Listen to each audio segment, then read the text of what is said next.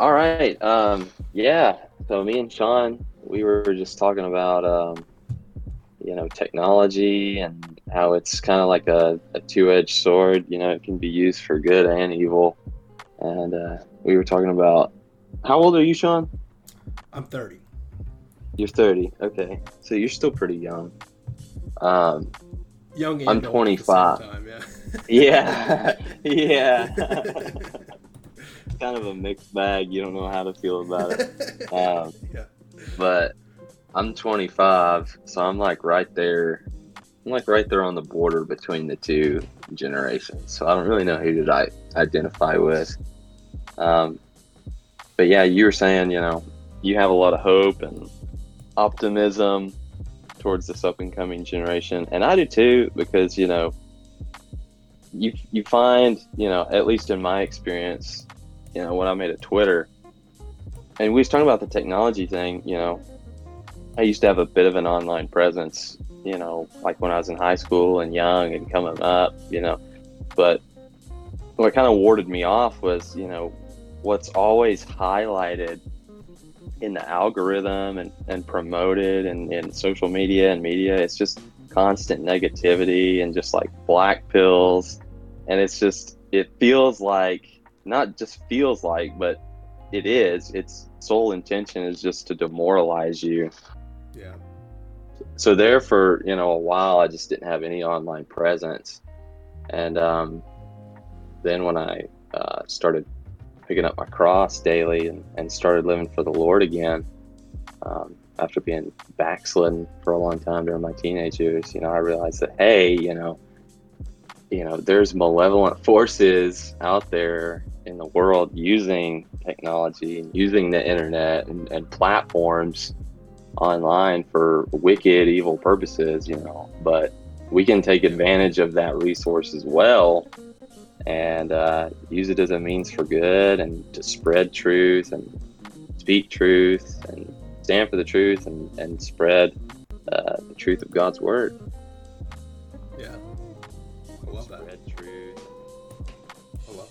But- um, one of the but, opening uh, questions I had for you was, uh, can you share your testimony? If you were kind Yeah. of scratching at the surface there with that, uh, would you mind like kind of sharing the, the whole thing with us? Yeah, of course. I don't mind one bit. Um, so personal testimony. I um, I was born and raised, grew up in church my whole young adult life. Um, my dad, he he was a preacher.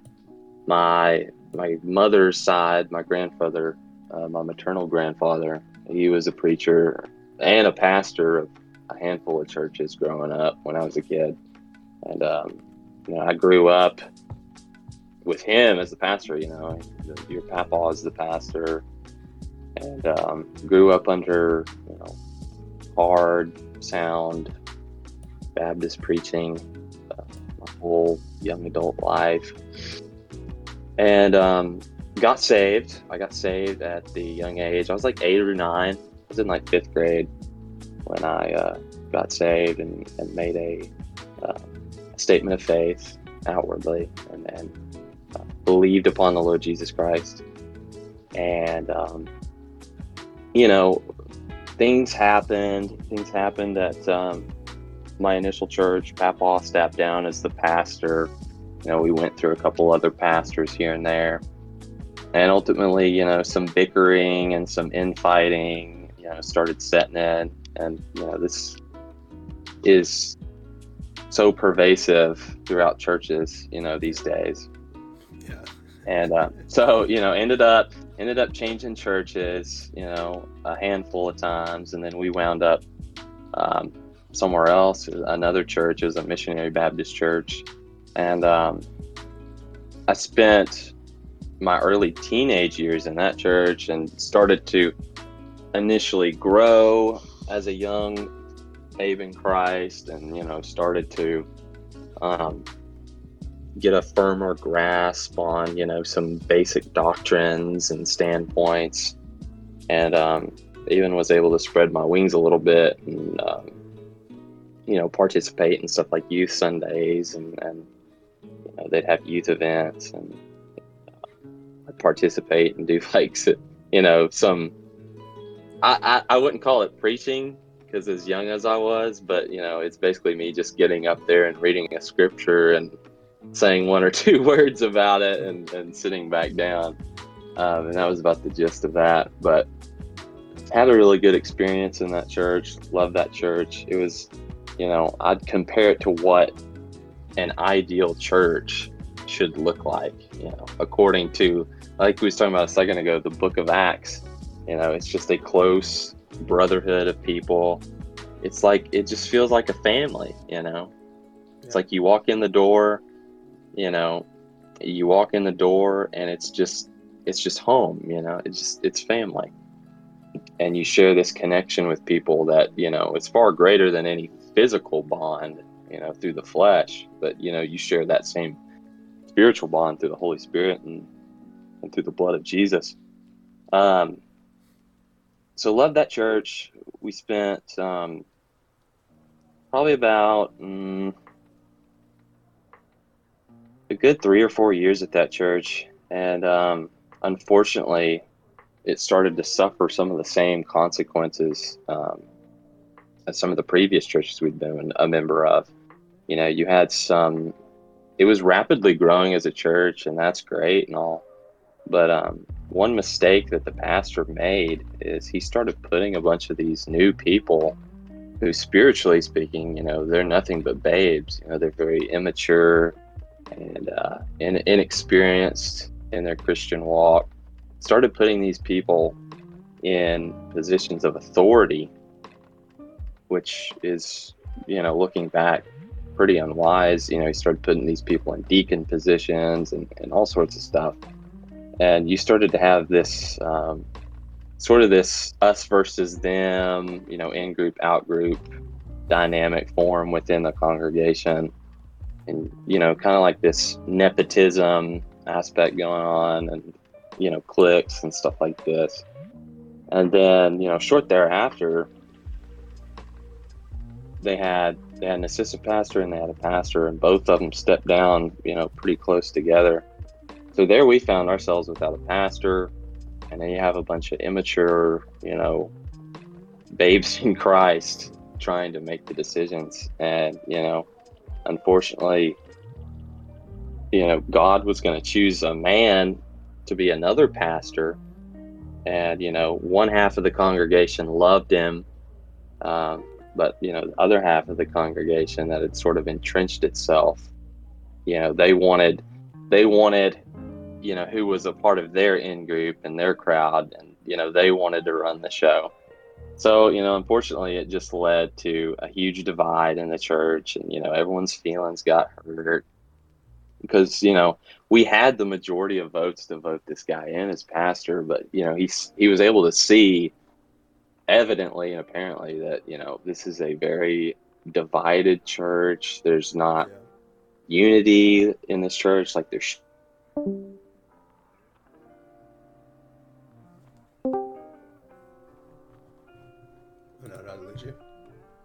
still there?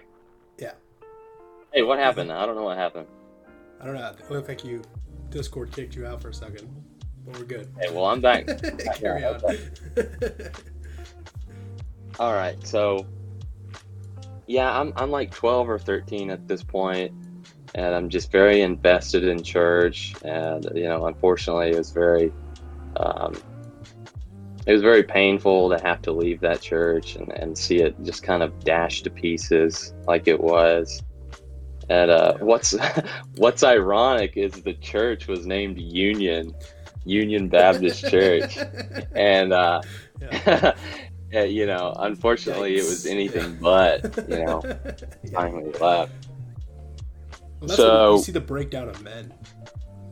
You know, Do what? Like when you're a young man and you see that, you're like seeing the yeah. breakdown of men, and yeah, it's, right. It's almost like, of course, you're gonna get like disillusioned and demoralized. Yeah, it's so unfortunate, but yeah, that's that's that's a great word that you use there is disillusioned because unfortunately, that's that's kind of the effect it had on me, especially as a young adolescent like 13 years old, and um, you know, it just sort of unfortunately put a wedge between me and the Lord, and and and you know, there's several other factors that would kind of just exacerbate that going on into my teenage years.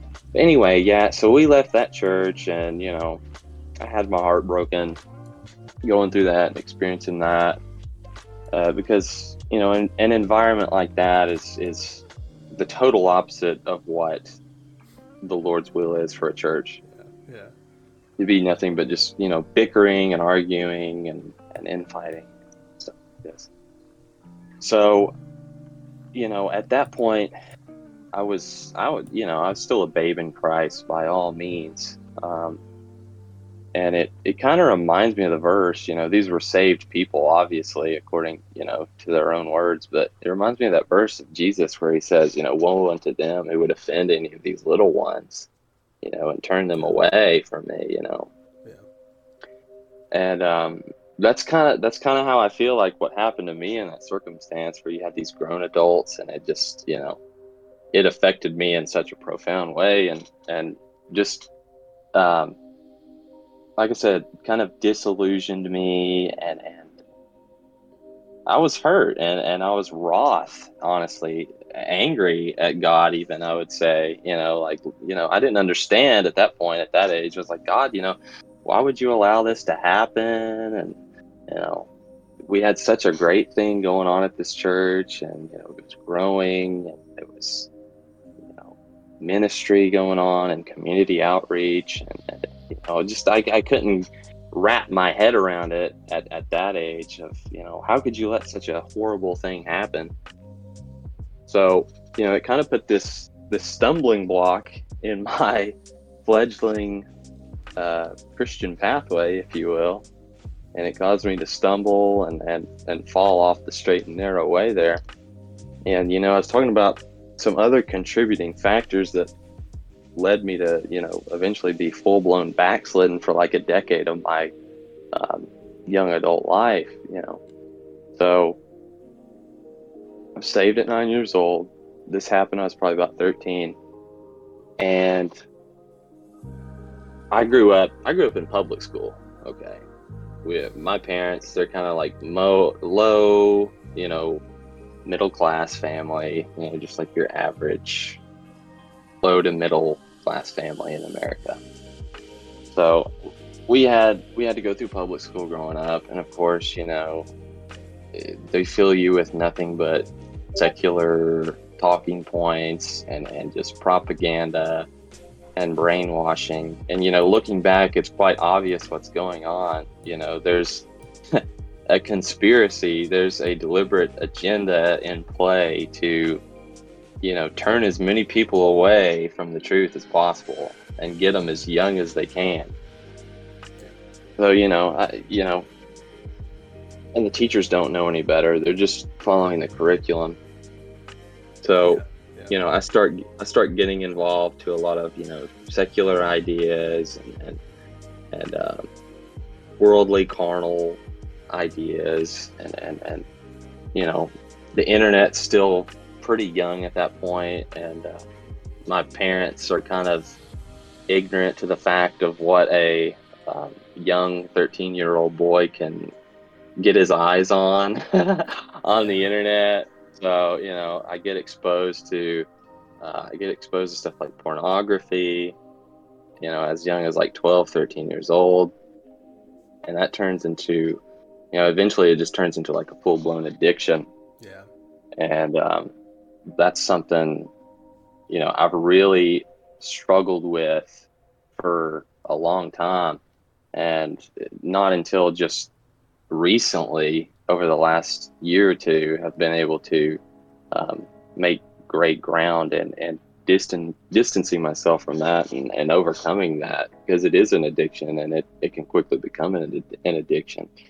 And um, so stuff like that, that contributed to me you know being more enticed and, and pulled into the world and, and the ways of the world and you know another thing that's circulating at going to a, a public school is you're exposed to, to substance abuse and alcohol at a young age and started you know getting yeah. Yeah, yeah. The escape Starting, reality uh, drugs, yeah. Right, right, right. So, you know, started, you know, getting involved with a bunch of delinquents like myself. and, you know, Yeah. you know, you know, lying to mom and dad, telling them where I'm going, and you know, be out partying late at night, drinking. I think I had my first drink of alcohol at like 14 years old. Uh, started started smoking weed at 14 years old, and um, that eventually became habitual for a good part of my teenage years and into my very early 20s. Um, so yeah, started growing up in that environment.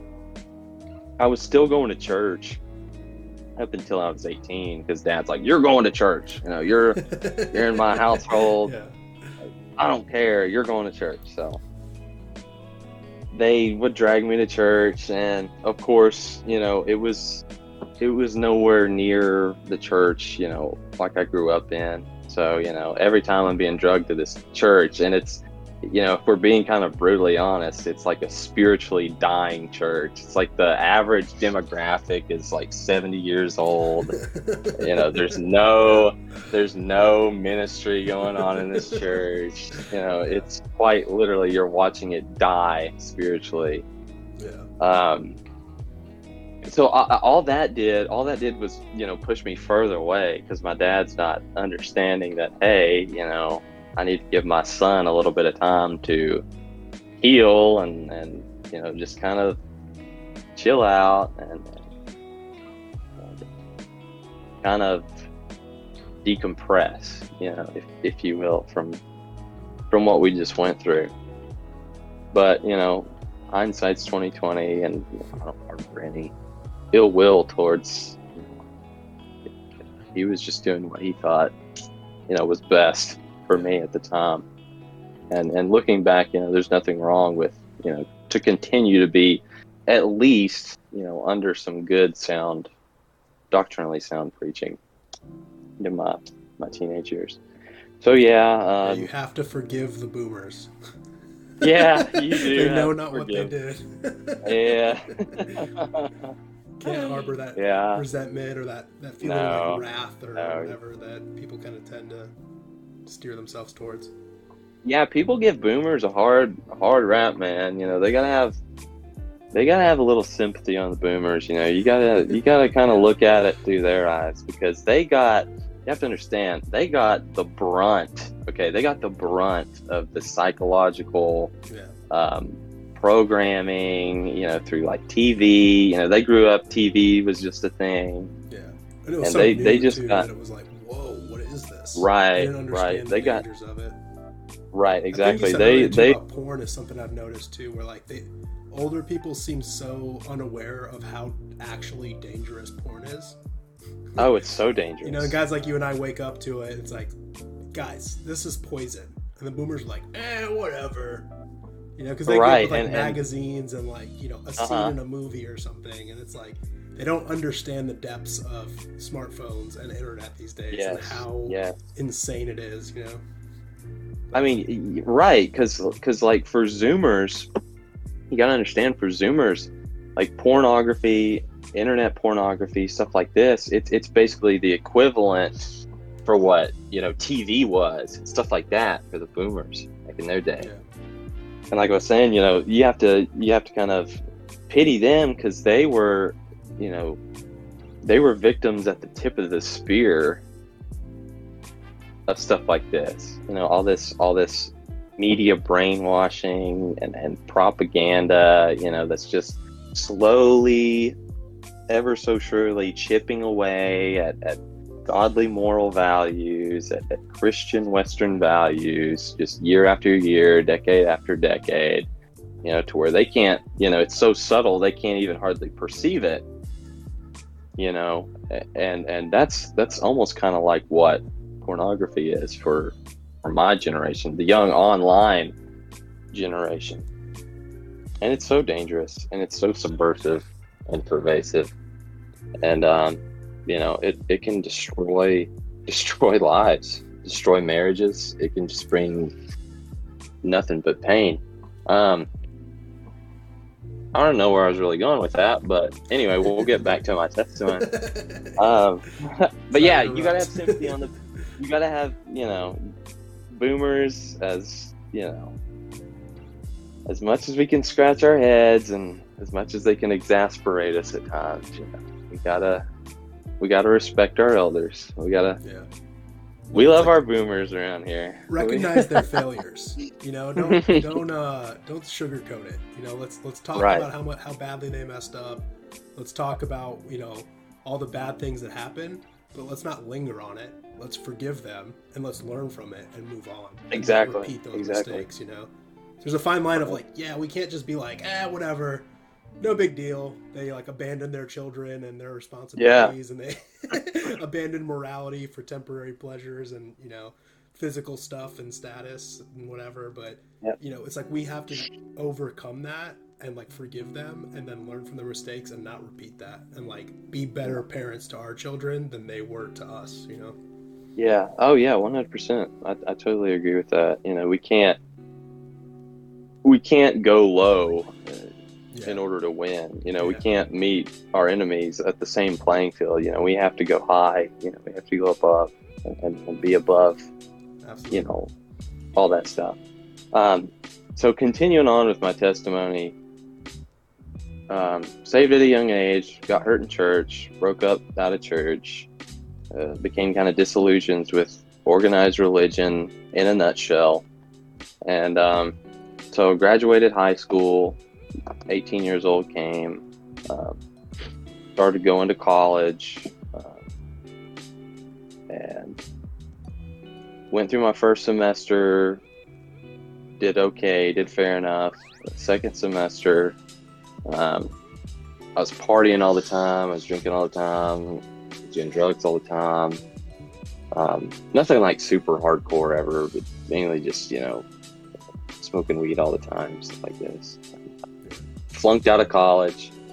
Flunked out of college my second semester, all F's, just failed out. Lost my scholarships, stuff like this. Um, just kind of became disillusioned with that too, and just kind of took on this, um, you know, just succumbed to nihilism at that point. You know, it's just like, you know, what am I really doing? You know, what's what's the point? You know, and just from that point on, just kind of went further and further, you know, into that kind of mindset, and just just went full blown, you know, no holds barred, substance abuse, and you know, further going down the rabbit hole pornography and stuff like this. You know, just nothing but addictions in my life. Okay. Um, and because of that, you know, I was like the weekend warrior stereotype. Okay, you know, every weekend I'd be out partying with friends. You know, wherever I can find it, and you know, doing that habitually, inevitably, trouble's gonna find you. You know, it's like the old saying, you know, play stupid games, win stupid prizes. Yeah. So inevitably, inevitably, you know, trouble found me out, and uh, got arrested. Got arrested at um, 18 years old. Got arrested. Went to jail for the first time at 18 years old because you know we had been out partying, and you know me and a bunch of other delinquents having a house party, and, and got a little too rowdy, and started um, walking down the road and, broke into this abandoned warehouse and cops came and they detained us and you know threw us in the the drunk tank for the night and they charged us they charged us with trespassing and burglary and all this stuff so there's thousands thousands of dollars i'm having to fork out as an 18 year old and try and get out of trouble with that and as I'm in the process of doing that, I'm still, I still haven't learned anything. I'm still partying every weekend. I'm still drinking every weekend. So it's barely even two or three months later, I get arrested again. And this time it's for a DUI charge. So I'm drinking every weekend, you know, just don't care, just full blown, don't care at this point. You know, I really don't feel like I have you know anything to live for or, or anything going for me. Um, so yeah, I wind up catching a DUI charge. Spend a whole full weekend in jail, and and get this, it, even at this even at this point in my life, you know, this was one of the lowest points of the story. Okay, you know, it's gonna start to slowly get a little bit better from here on out. Okay, the clawing just, began, but it was still right. It's not just of, yeah. it's not just nothing but black pill after black pill. Um, so, so I have to go through that experience. So get this, you know, once we're saved, we're always saved. And, and as the scriptures say, you know, to whom God loveth, he also chasteneth. So looking back, I, I, can see the Lord's hand of protection in my life, you know, despite despite me trying to run from him or, or refuse to even acknowledge him at some points, you know, there was still, you know, there was still this this part in me, you know, is that's not of me but within me. You know, it's the Holy Spirit, obviously, that seals us into the day of redemption and and and you know his you know as the scriptures say my sheep will hear my voice and and it's quite obvious now looking back you know it, it was a little harder to see you know when i was in the middle of all of it and, and drunk and under the influence and out of my mind most of the time but i can see now God's hand of, of providence and, and protection and deliverance in my life, even as, as backslidden as I was and, and as rebellious as I was. God was still right there watching over me through the whole time because, you know, the, the Bible says we are appointed, you know, once we're saved, we're appointed unto good works. And, and looking back, I can see that God was, despite my rebellion, he was, he was preserving me he was chastening me throughout this, you know, this decade of, of running from him. Quite obviously, he was chastening me, and I was facing consequences for my actions, severe consequences for my actions. But I drove that night. Um, I, I live in like one of the one of the main metropolitan areas in East Tennessee. So I drove I drove from the heart of downtown all the way um, like two counties over, an hour and a half drive, completely blackout drunk. No, not a semblance of consciousness. I mean, just just no bearing, no control over any of my my facilities at all. And it, it's just by it's there's no way to explain it, you know, besides just it's a miracle, quite honestly, by the grace of God that I didn't die that night. You know, yeah. you know when it even at you know you. right, you know, even at one point on the route I took, um, went over this massive bridge on the highway that was under construction. They were building another bridge beside it. I was going to replace it, and it's just, it's just by the grace of God that I didn't, you know, just you know, by accident, just drive straight off that into the water and drown to death. You know, much less get in a wreck you know, on my way yeah. two counties over. But what what happened was is I got into the second county over and it must have just been two patrol officers just sitting on the side of the highway late at night, you know, just bored, not really anything going on. And it's almost as if God put them there and had them there for a reason yeah, to absolutely. just catch me. Yeah, and I was so out of it. They I was so out of it, they had to pin my car next to a side rail and, and kind of slow me down to get me to stop. And, you know, my mom, my mom talked to the officer, you know, several days after the fact. And she was like, she was like, ma'am, you know, your son, that, that was one of the worst cases I've ever seen. Like, like a DUI case. That's, that's like one of the worst I've ever witnessed. Like we had, to, you know, the lengths we had to go to to even get him to stop. You know, he was so inebriated he was that out of it. And uh, you know, my mom told him it's. She said, you know, it's just by prayer. You know, it was a miracle. And he said, you know, God, God put you there to to stop him. He's like, he, he was like, you know, I completely agree with that, man. The same thing. So, you know, that happened, and and and we start to go on the upward trajectory here from from here on out.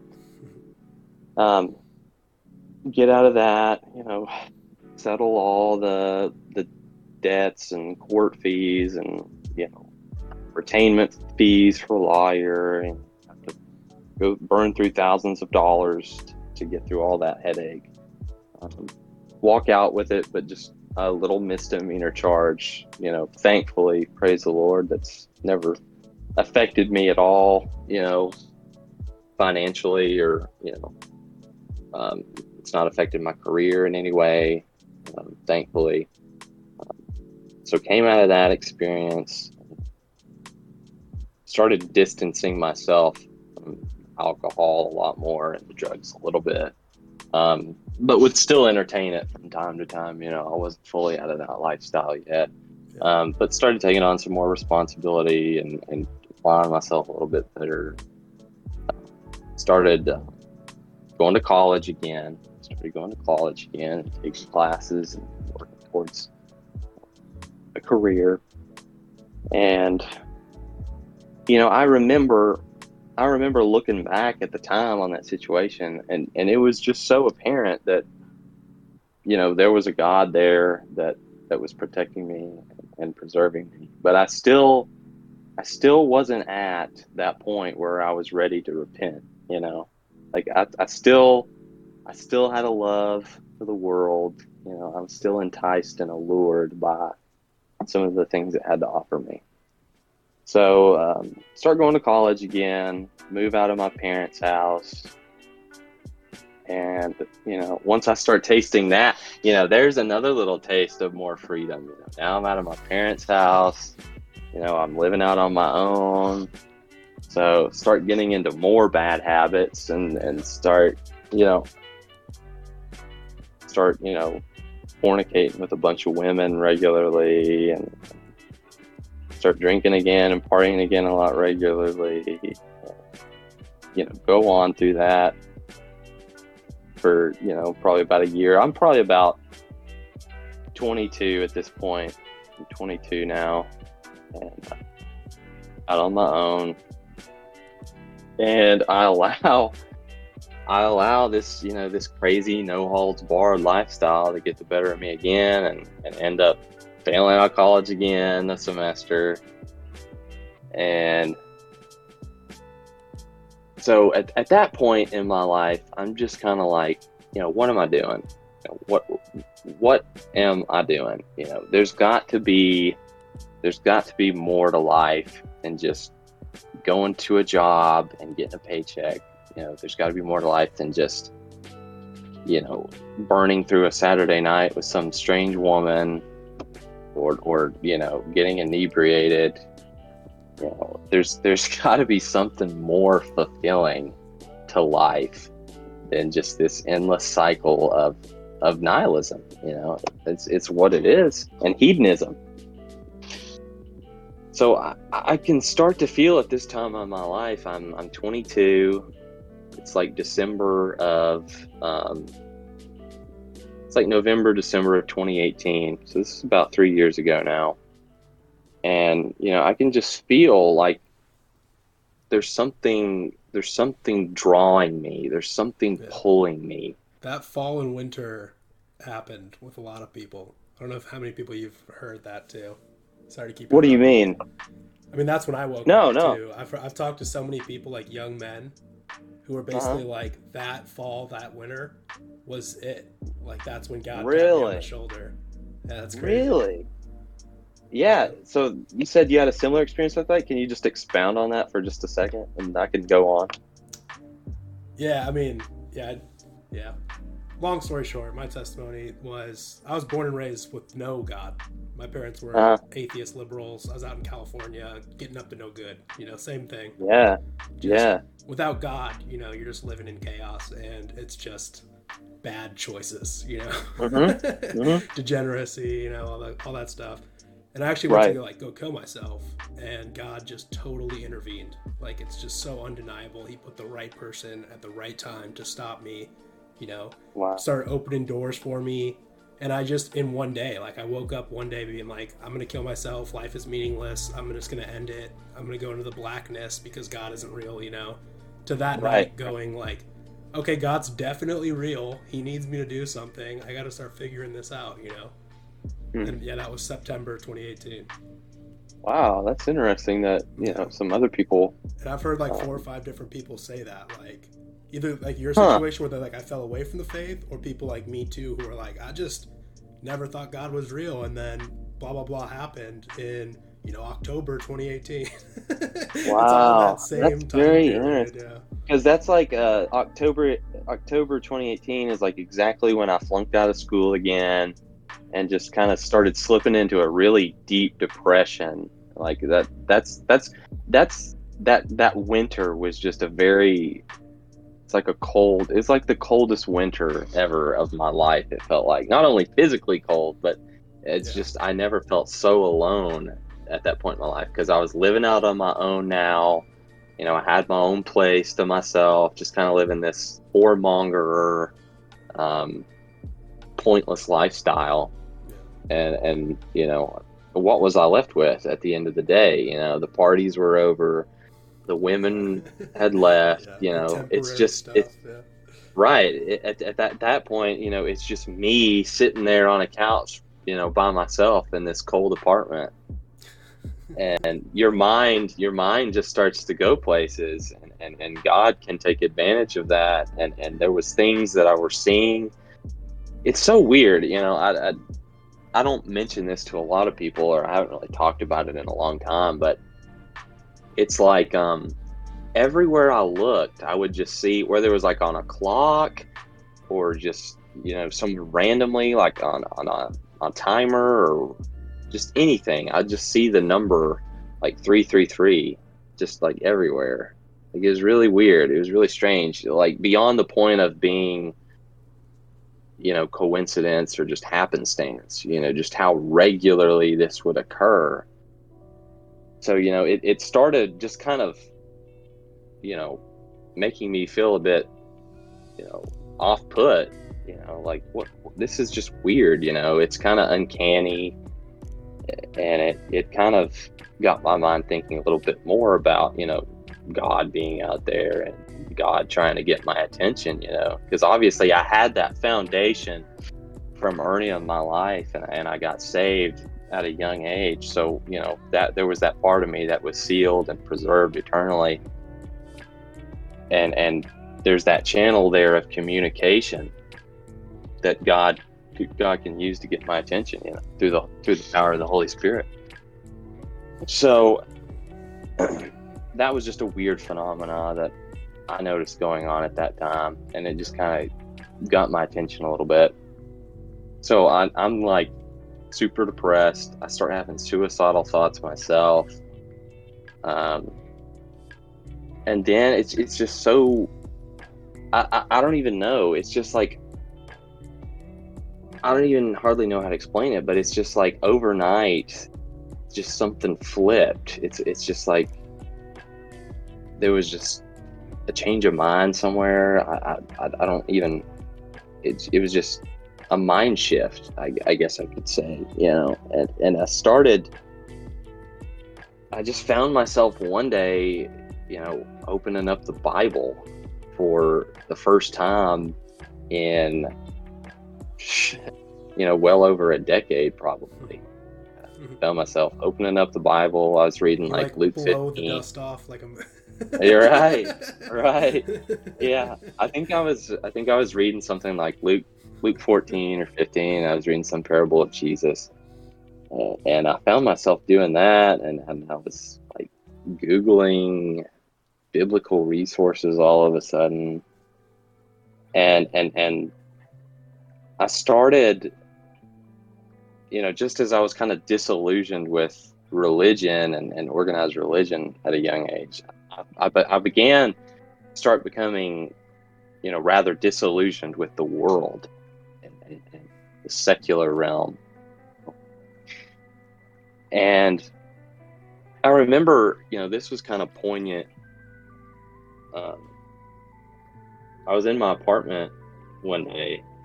It was I was starting to kind of come out of this depressive era, you know, through that winter. We were going on into 2019 now, and we were it was starting to become spring. I remember, and I remember having this phone call with my mother. You know, she's a believer, she's a saved Christian too, and um, I had this phone call, and, and I remember saying to her, you know, I was like, yeah, you know, I, I, I don't I don't really understand, you know, with a lot of these secular people and, and atheists and, you know, people of that ilk, you know, they're always championing themselves as these, you know, enlightened people and they're so free thinking and, and open minded. And, and I remember saying to her, I said, but, you know, I've, I've come to realize, you know, these people are, they're just so self-absorbed and foolish and deluded because there's there's nothing more close-minded than just completely writing off and and dismissing an entire element and component of, of, of human history and culture and, and and that is christianity which is the truth and god himself you know just outright dismissing stuff like this I remember having that conversation with my mom, and and like I said, it was just this. I remember going into the season, into the spring. It's just like something shifted, and it was just like a feeling, and it was so almost like tangible, like you could touch it. It it was it was just a feeling so profound that you could just reach out and feel it almost. I don't know. That sounds kind of weird, but I don't I don't know how to it was palpable, you know what I mean? Yeah. Like this feeling the just mist, had such a hold on. The fog of the Holy right. Spirit. Yeah. Right, right. And um I just remember I was going through that season and um I was faced with a choice and and and this was ultimately where the the shift and the turning back to God occurred and this is where it started. I remember I was I was dating around at that time and I was I was um, just kind of loosely dating one of my exes at that time. We were kind of being friendly with each other. I'll just leave it at that. And yeah, keep it PG. Keep it PG. yeah, yeah. Um, so I'm gonna get like, banned off of YouTube eventually. Let's not make it tonight. yeah. yeah. They're coming for all of us to censor all of us eventually, yeah. but we'll just try and hold out yeah. for now while we can. Um, yeah, it's almost like her, like this woman in front of me. She was kind of like um, the physical embodiment of of one choice, which was like the world and and further indulging and choosing to indulge in like a worldly carnal lifestyle. And then there was this other feeling inside of me like there was something greater out there. Like there was something more fulfilling um, more purposeful and meaningful to life. And and that that was the other choice. And like i said it, it felt so profound and and palpable. It's like i could touch it. Like i could reach out and just grab it. It's like okay this is what i want instead of you know the the women and the money and the drugs and just just the endless hedonism and, and party lifestyle. So I remember she was like texting me one night, and then you know she was going on about something. She was wanting to go to some uh, some show or concert in Nashville, and and it, it's just I was at such a, a breaking point. I was just so disgusted and turned off by the world. I was just like, you know, no, I just I don't want to. That's just what I told her. I was just like, I don't feel like it. I don't want to. And I remember, I remember telling her directly, I was like, I feel like there's something changing in me. And, and I feel like the person that I need to become isn't compatible with you. And that's just just that's just when all the temptation left from that point and and that that bridge was kind of burned and that that avenue of temptation was just kind of taken out of my way when i just kind of willfully um, decided to shrug it off. And so from that from that point on it, it was getting close to my birthday at this point. I was about to turn 23 years old and you know I, I had a good friend at the time, someone, you know, I thought I could trust, someone I would consider like, you know, like a best friend almost, you know. And um, he was over at my place. You know, we were just kind of getting, you know, getting a little loose a little bit, drinking a little bit, celebrating for my birthday. And granted, I hardly drink alcohol at all at, at this point, you know, because I'm just kind of over it at this point. You know, I've kind of burnt myself out at this point. It's kind of lost its luster. But he's just going, he's just going to the wall, no holds barred. So I'm, because I'm just like, well, it's my birthday. It's my birthday, you know, why not? So I'm trying to keep up with him, you know, and I can't handle it. So I, I just black out super quick. You know, I'm still talking and walking and doing all these things, but I'm just, you know, I have no recollect, no recollection of it. Right. So turns out, I don't, I don't even know. Like, I don't, I don't have any memory of it, but it's, it's almost like I, he could, he could tell something was going on. He could tell like something was changing with me too at that point. and it's it's almost like there was this component of jealousy there with him because we had had we'd had a number of conversations leading up to this point you know where i'm trying to i'm trying to help pull him out of his rut too you know and he wants to stay down there in it yeah. i'm like dude i don't i don't want anything to do with this kind of life anymore you know i don't want to be depressed anymore i don't want to be you know living this meaningless lifestyle i'm trying to give him the keys to help kind of get himself up on his feet and we can move on past this stuff. But it's it's like there was this kind of component of jealousy arising and tension between the two of us. Well, he ends up he ends up assaulting me while I'm blackout drunk. This guy who I would consider, you know, a best friend, something I, I thought I could, you know, trust my life with, um, ends up assaulting me, fracturing my skull in one place, um, actually my orbital, which is my oh, my my eye socket. Yeah. So you know, not even here's what you have to understand. You know, like it'd be one thing if we got into a little bit of a scrap, you know, but my face was so swollen and black, like he had to have had repeatedly, like just no holds barred, just beating my face into a pulp. Like my injuries were so bad. Um, so yeah, that was the end of our friendship from that point on, to say the least. Um, so I remember, I just remember I came back too, and it was it was like two thirty a.m. in the morning at that point where I I regained consciousness, and I remember just like the pain hadn't really set in yet at that point because I was still so inebriated. Um, so I was just kind of still under the shock and awe of all of it. So I remember the first thing I did was, you know, I'm not gonna, you know, withhold anything from the story, but I remember the first thing I did was I just started, you know, sparking up and smoking some weed with a a swollen black and blue face. You know, I look like a, I look like a, what do they call, you know, the the purple pickle looking fruits. You know what I'm talking about? Eggplant. The name of it's yeah, an eggplant. My face looks like an eggplant. Okay. yeah, you gotta self medicate. Yeah. Right. I'm trying to just self medicate and just numb it because I'm just like, you know, what is going on?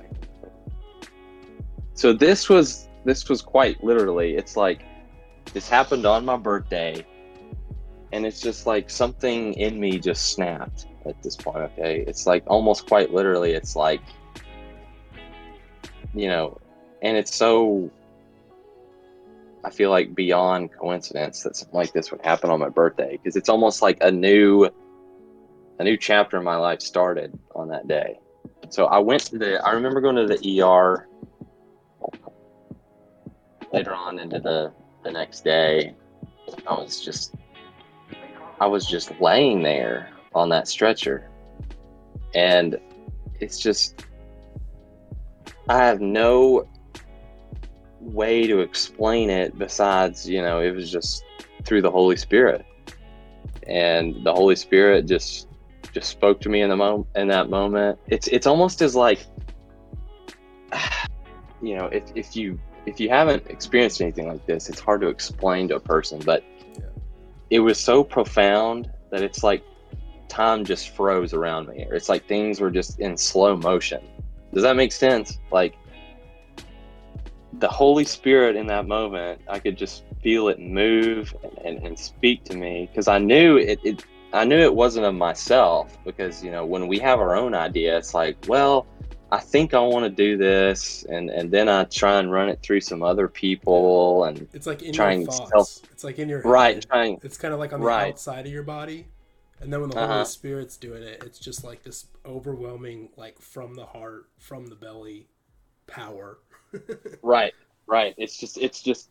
It's just springing up from within you, and and you just know so, quite literally in that moment, it's like God, it's like God just wrung me out and just shook me. Like, yeah, hey, hey. Yeah. And it's like he, it's it's like, it's like he called me by name in that moment. Does that make sense? It's like yeah. he just acknowledged me, and and I was fully aware of him in that moment, and I was just like, God, I see you and I hear you, and I don't know what's going on. I'm scared. I'm terrified. I don't know what this means going from here on out, but I'm I'm ready and I'm willing to, you know, listen to see what you have in store for me. So, because of my injuries, I was out of work for like the next two weeks. Uh, you know, I was on like short term disability and everything. I got all that arranged, so I didn't have to worry about anything except just recuperating these next two weeks. And I remember um, I just had so much free time, of course, uh, during the span of this two weeks. And I remember I just started, like, there was just this hunger within me since having this experience, since, you know, tasting of the Holy Spirit again and feeling the Holy Spirit again and hearing the voice of God and feeling Him move in my life. There was just this hunger and this desire to, to just seek Him, you know, just passionately and fervently, you know, without hesitation. So I, I remember, um, you know, not only starting to look into a lot of biblical resources and, and start doing a lot of study on you know biblical prophecy and stuff like this but i also um, you know as, as a young kid i'd had a few red pills like oh like bush did 9-11 and it's you know just funny you know stupid like, like meme worthy political right yeah. like like epstein killed himself you know stuff like that you know like kind of like normie tier, you know, meme level red pill stuff like that. Yeah. Um, but I, I at least had an idea. It's like you know we shouldn't trust the government and stuff like this, you know. But you know, not only was I starting to hunger and thirst after you know God's word and, and truth, but I, I I stumbled upon a lot of um, like truther stuff and, and truther information and stuff like that too about like you know transhumanism and you know mass media propaganda and, and um, you know the interests of you know the globalist elite and, and AI research and stuff like that and and looking into you know sort of what these people believe. And and once you start realizing what they believe you know you realize the people who pull the strings of this earth you know they're anything but atheists. You know they full well believe in a god and their god is found in the bible and it's the adversary of the one true god. Yeah. And so I They're- remember, full-on rebellion against God. yeah, It's Yeah, not absolutely. just a disbelief in Him. They're not operating Oh, in like chaos. You know. yeah, Those are the Yeah. useful idiots. The guys that are like, "There's no God. God's phony." No. the Oh, yeah, people- those The are just- people in charge are in the spiritual battle on the side of evil, working for evil. absolutely. In outright Yeah. rebellion against God. They're not in denial of Him. hmm The, they're what's um. I was reading in the book of Judges the other night. Um, Judges. Forget the exact chapter. I think Judges 19, but it, there's a there's a term for people like this, and they're called sons of Belial, which quite literally just means sons of Satan. I mean, they're full blown. The children of In- yeah. Right. They're just in full blown allegiance and alliance with the forces of evil of this world, the principalities, the spiritual darkness in high places. So not only was I starting to get, you know, some some milk and, and some meat from God's word, but I was starting to come, you know, I was having some secular resources too to also corroborate, Yeah. you know, what I'm starting to read in my Bible. And you know, that discernment comes in of the uh, exactly, the Holy Spirit really, really let- uh, letting you read between the lines Right. things. Yeah. exactly. And you see, I wouldn't have never been able to discern that unless I had, you know, been saved and had the indwelling of the Holy Spirit beforehand at a young age. So that's how I was able to, you know, be enlightened on a lot of these things. And it was just, you know, God had already shook me a little bit once. Uh, but another thing that really shook me and sobered me up again, it was like, man, it's just like, it's just like institutionally and globally ingrained to just hate Christianity. You know what I mean? Yeah. It's it's it's every every other false way is is propped up, it's defended, it's promoted, it's it's it's um it's victimized even. It's like, oh, you know, we have to, you know, we have to feel sorry for the poor Muslims and you know, we need to be nice to them. You know, because Trump banned them and blah blah blah blah. You know, all this stuff. And you know, Anything that was another. Exactly. Any it's He full wants on everyone to believe anything but the truth, even if it's close. Exactly. Yeah. exactly. He's out there like like in First Peter it says, out there as a roaring lion seeking whom he may devour by any means necessary. You know, uh, it's it's a full on, full fledged campaign against the truth, which is God's word, which is His testimony in Jesus Christ, and the powers that be. You, you know, uh, we won't we won't get into all this, but you know, you know, a certain a certain sect of people that you know vehemently despise Jesus. Um, you know, Said, "Let his blood be- Yeah. right let you know let Yeah. let his blood be upon our hands okay you know that that crowd you know the crowd that stoned stephen you know the crowd that persecuted the, the early church you know that loves to say oh well rome it was all rome. You know it was rome that persecuted the christians you know. It's that's nowhere in the bible. You have to go to secular sources to start finding that. But this group of people that that heavily persecuted the early new testament church is the same group of people that is is making war against God's saints today Yeah. in in the year 2021 and this and the same group of people that is allied with um, Satan himself today Yeah. um, so yeah that was that was just exactly nothing new under the sun nothing same new. rebellion, same same rebels. that's right that's right since the begar- since you know in the garden in the beginning Yeah. um, Yeah. so yeah that was just you know coming to some of these conclusions um, that was just that was just fuel to the fire at that point. It's over. and i remember right. It was just fuel to the fire. And it and, and it's it's you know like the movie says like like Morpheus says it's you know once you take that pill and once you see these things you know you can never unsee it you know. It's impossible to unsee it. Yeah.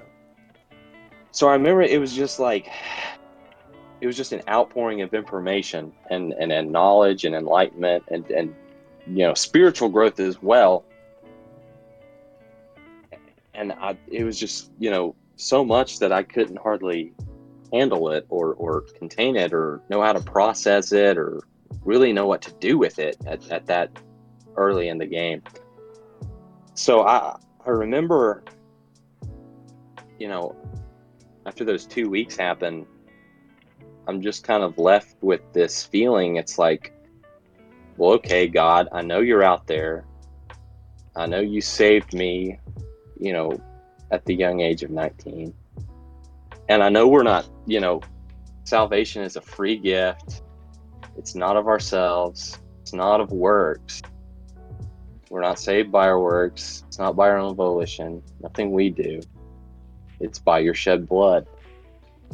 But because I have this gift, you know, we are appointed unto good works. And and you know, the Bible makes it quite clear that, you know, the Lord wants to use us in in our earthly physical life and and and you know, we're to be unmoved by the afflictions, you know, because he has a purpose for us. So I, I, I start, like I said, just seeking him more and, and start praying you know, more frequently and reading in the word and digesting the word. And at this point, you know, I haven't really come out and, and told my mom or parents or really anybody at that point what's going on in my life. So I remember um, I was at my parents' house that night, and um, it was like late at night, and me and my mom were just up late at, in the kitchen, sitting at the table having a conversation, and we were just. It started. We were just talking about just the eroding, um, degraded, just state of the world and society at large, you know. And we we just started talking about a number of different narratives, and eventually it lead, it, it led us talking about to you know Jesus sacrifice. So we started about the conversation just kind of naturally crescendoed and, and, and led to that. And we started talking about the nature of his sacrifice. And I, and I remember I'm the one leading in the conversation here, and I'm, and I'm telling her all this, saying, you know, I was saved at a young age. I know I was saved wholeheartedly when I was not. But I start talking about the gospel and I start talking, you know, with my own mouth, you know, what our Lord, what the God, the creator of heaven and earth, did for us on that tree. And it's just like it it it in that moment I was able to just grasp, you know, because I was so much more older and had so much more life experience and had really, you know, I had tasted of sin for a whole decade and knew of the consequences of sin in that point, and just the pain and destruction and desolation it brings. And I was right, and I was able in that moment to really fully um, appreciate. I was able to appreciate what I had in in in the free gift of, of salvation that God gave me, you know, at that ripe young age, and and and I was able to appreciate it that much more and, and really grasp the magnitude of, of what happened 2,000 years ago in, um, in 33 AD when he did die on that cross, it, it, so that we may have a life, so that we may have life everlasting. And and and you know, it's just you know, God will not despise a guilty conscience. And and, and in that moment, realizing stuff like this, realizing, you know, and being able to fully appreciate what he did, that's where repentance finally came, you know, in my life. You know, I'm not talking about, you know, repent of your sins to be saved or anything like this. I'm talking about true biblical repentance and what that looks like, you know, because repenting is, is something we as a as a as a Christian does every day to, to like Christ said, pick up our cross daily. You know, deny yourself, follow me. You know, if any man come after me, let him pick up his cross and follow me. You know, Paul says, you know, die to the flesh daily. In that moment, you know, I, I felt true repentance, and and the second the second I turned to God, immediately, immediately, the Holy Spirit was there, just like a rushing wind, like Christ, um, like Christ describes it to the woman at the well. It's like a fountain of living water yeah. that you'll never thirst from. And, and I was able to just through you. Yeah, exactly. In John, I think the Holy Spirit uh-huh, like a yeah. river flowing out of you into. Mm-hmm. Right. So there in in like well over a decade, I was able just to feel the full, just unadulterated, raw presence of the Holy Spirit because of of my repentant heart. And and I remember just vocalizing in that moment. It's just like I I just couldn't contain it. I couldn't contain the joy. I couldn't contain just the the relief and the appreciation and I just broke out in tears like a baby and I just I just remember vocalizing. I said, "I'm ready." And and what I meant by that, I was talking to God. I wasn't talking to my mom anymore. talking to the Lord in that moment. I said, "Lord, I'm ready." You know, you saved me at a, at a young age, and and and because you saved me, now I want to live for you because the life the world has to offer, you know, is is just desolate. It, it's unfruitful and it just leaves you broken and empty and hollow. And, and I realize now that you, in store for me, you have a life of true purpose and true meaning.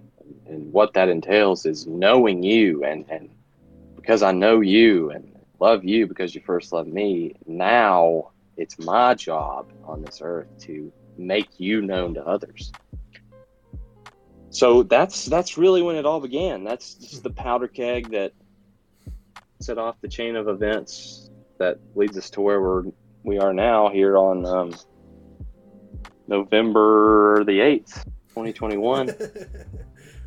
And like I said, after that after that night, it, it was just I, I tell people, you know, it was like it was hundred miles an hour in the right direction.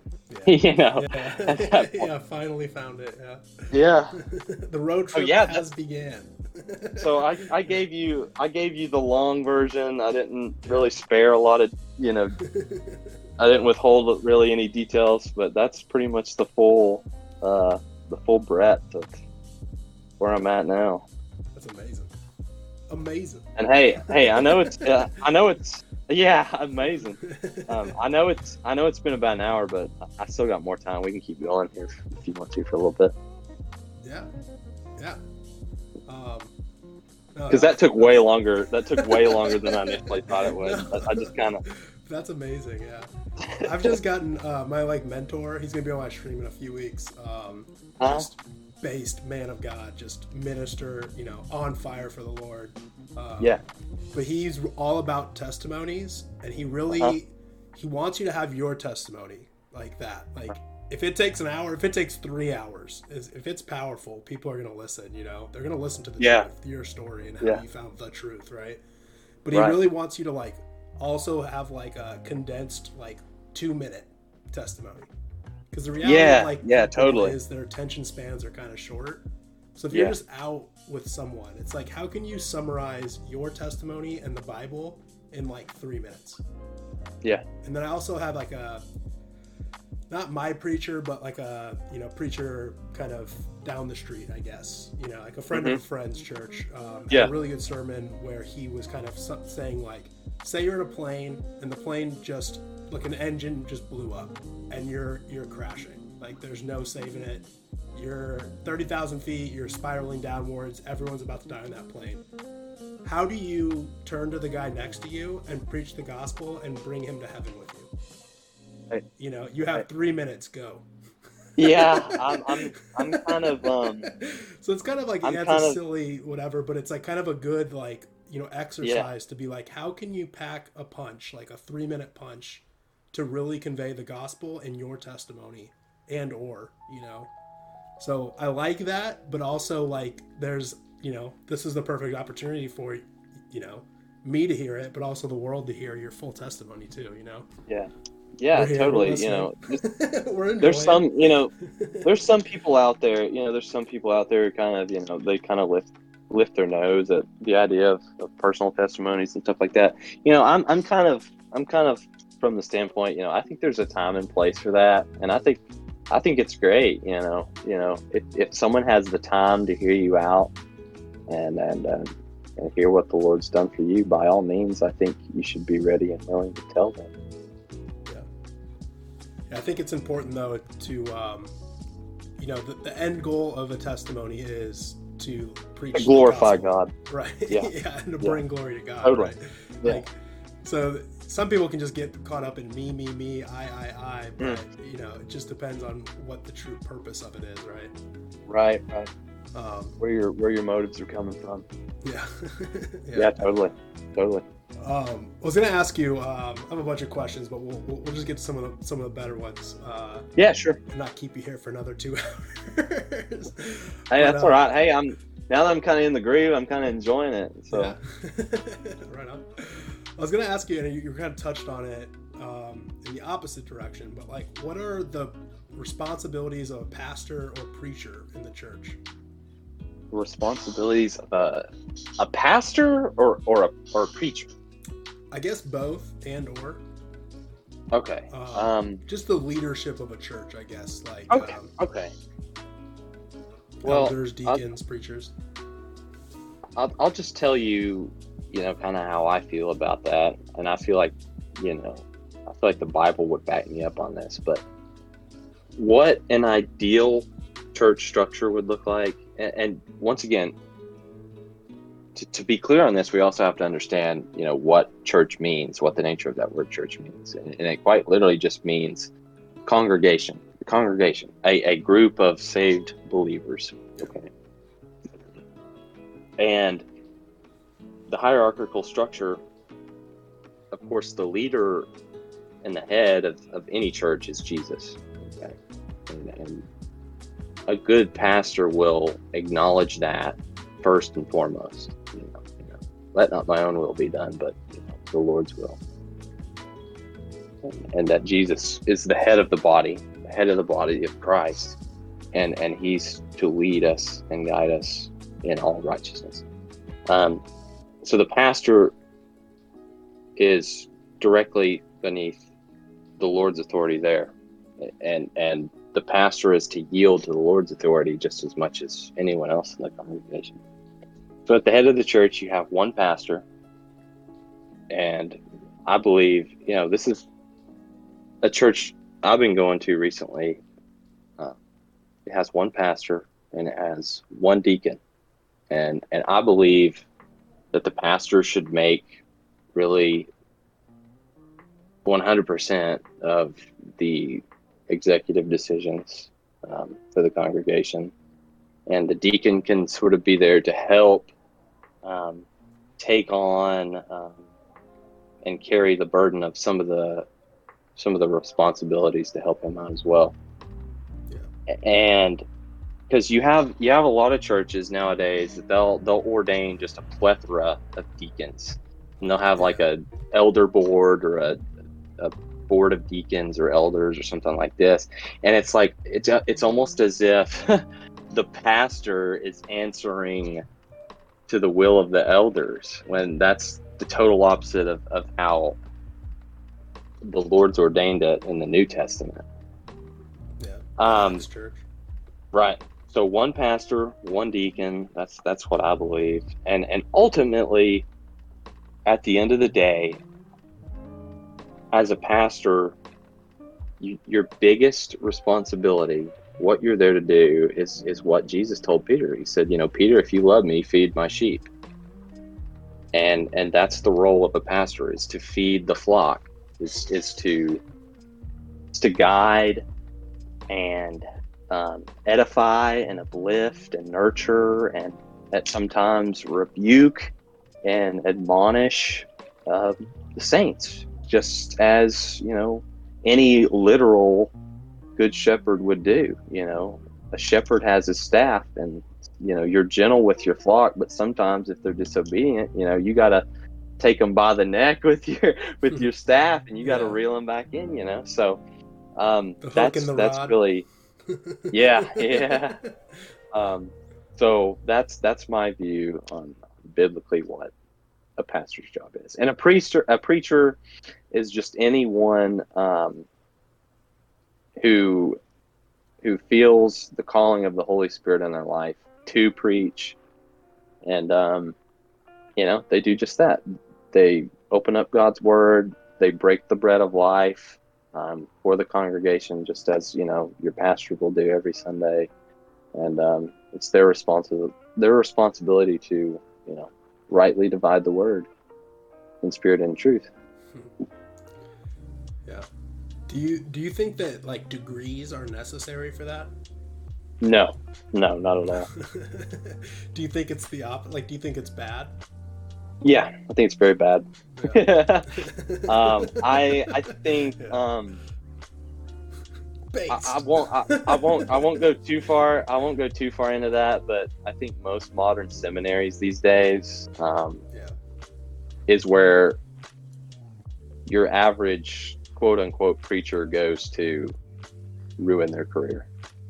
Yeah. That's just that's just my, yeah. my, my blunt, straightforward opinion on the matter. Yeah. It's it's there's so there's so much false doctrine that you're exposed to in places like that.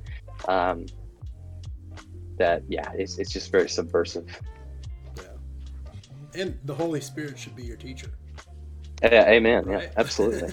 That's that's like, the only teacher no I need. Status, all I need, yeah. all I need. Here, here. I have three, and I was just talking to someone about this last night.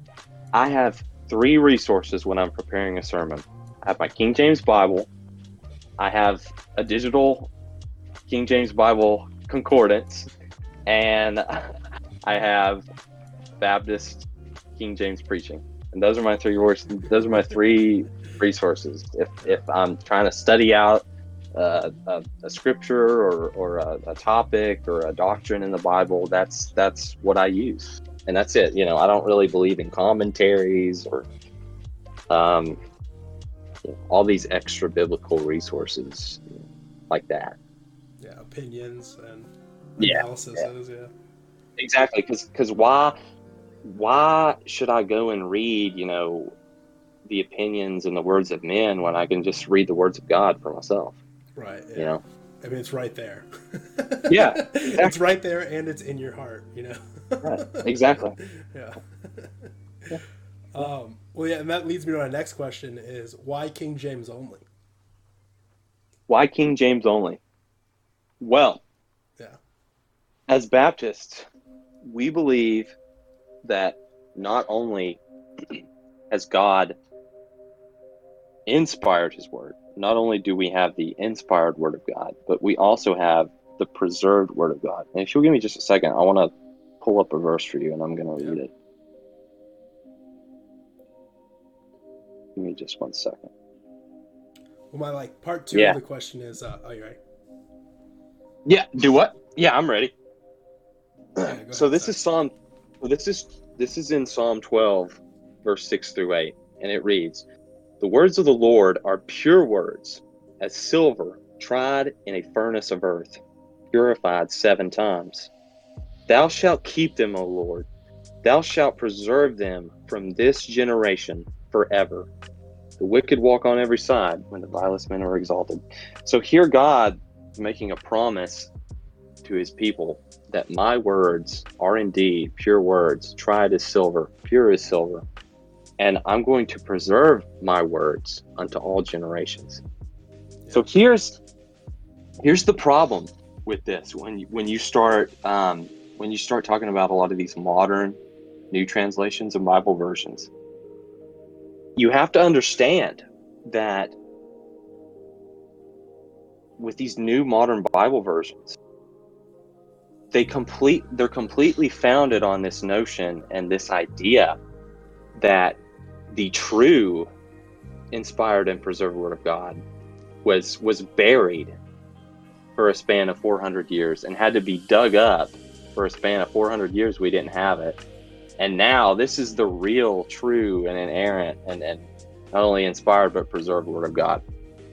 So that's that's kind of like this this faulty um, narrative that it's it's built upon in and of itself. It, it it it denies that God has preserved His Word, and and not only has God inspired His Word, you know, through men who were moved by the Spirit, and of course the Old Testament.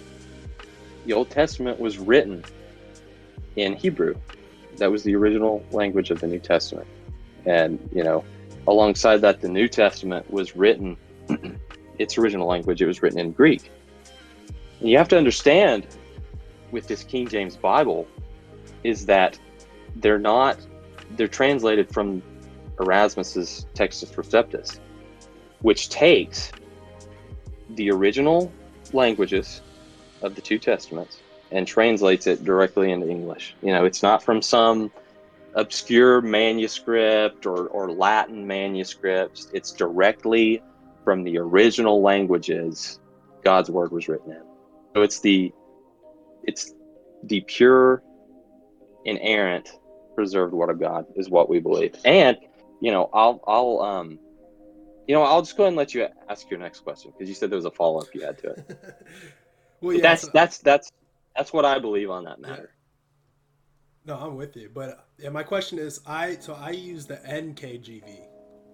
Okay. That's my okay. like like I read that, and then sometimes I will look up like the other stuff you know, have like the uh-huh. Bible app will look up like ESV or the NIV just to compare uh-huh. it. You know, and then right. that's when you really start to see like, yeah, there's some some wonkiness going on, right? When you're yeah, like the NIV yeah. has some some really questionable translations. Uh, ESV is pretty good, you know. And then someone was talking about like a preacher is real into the Message Bible. I don't know if you're familiar with that. No, I've never heard of that one. But that is just atrocious. I mean, it takes such crazy liberties, and so then you just start seeing like, yeah, there's no like some of these translations are so dangerous, you know. Those but my question dangerous. for you, sorry and, for and... a little mini tangent there, is like, is NK? No, no, you're fine. Good?